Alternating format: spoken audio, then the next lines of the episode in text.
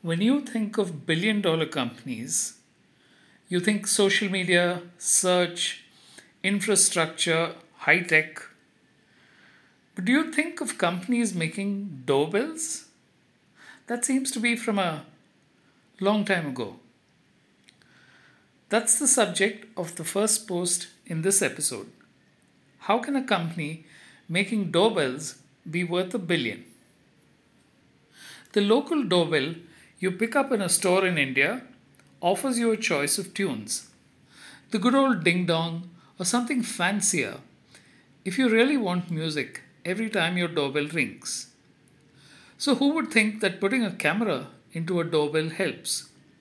Here's where it gets interesting. The camera in the video doorbell connects to your Wi Fi and you can see who the visitor is on your phone app. No need to walk to the door and open it. In fact, you don't even need to be in the house when the bell rings. You could be anywhere in the world. You could answer the bell from your phone, and the person ringing the bell will think that you were at home. In just about four to five years, the company managed to snare 97% of the doorbell market in the US and cut down burglaries by up to 55% in some areas. Early in its launch phase, the doorbell barely functioned. Frequent connection problems to the Wi Fi and hundreds of complaints. But the entrepreneur persisted, doing the service rounds and sticking with it. Ring, the company, was acquired by Amazon in 2019 for a billion dollars. It was probably access to households that swung the deal. We've heard of white hat SEO and black hat SEO. But does black hat marketing exist?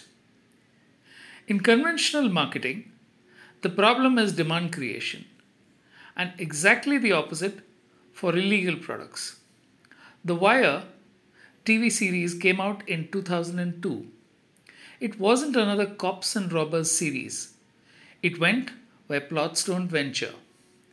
In India, only bootleg versions were available in shady shops. Now it streams on Hotstar or Disney Hotstar. All 60 episodes over 6 seasons. It tackled a fundamental dynamic. The product being sold was in great demand but illegal. There were insights on recruitment, management, and strategy right out of business books. But the pyramid was inverted. Nothing was out in the open. Instead of transparency and openness, evasion was at the heart of the enterprise. Street sellers of drugs used code without ever mentioning the product. Customers would be supplied only through a trusted network. It was a one way street, no second chances, and terrible consequences. Money exchanged hands with the product almost as if it was a magician's trick. The wire worked because it portrayed two sides.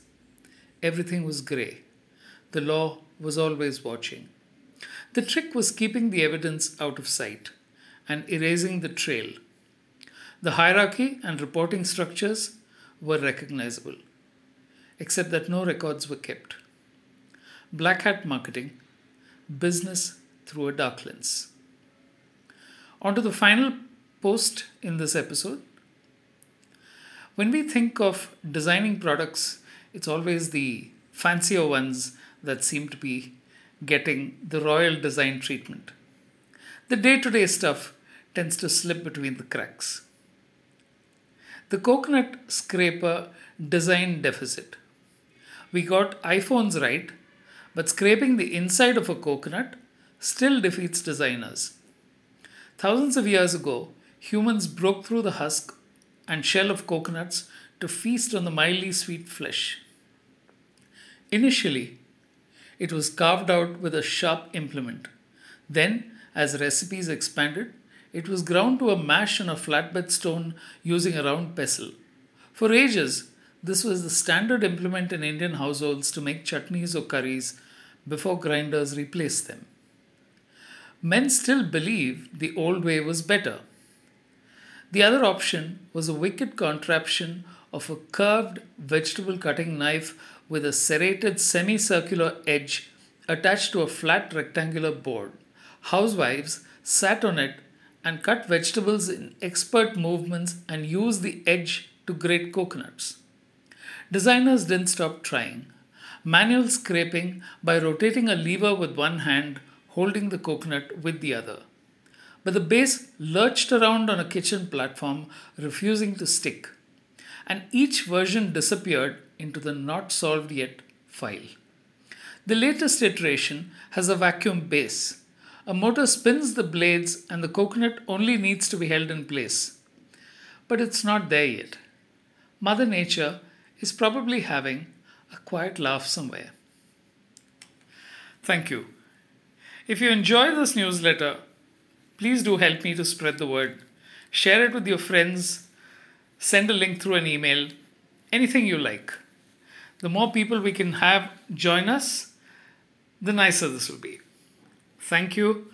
Until next week.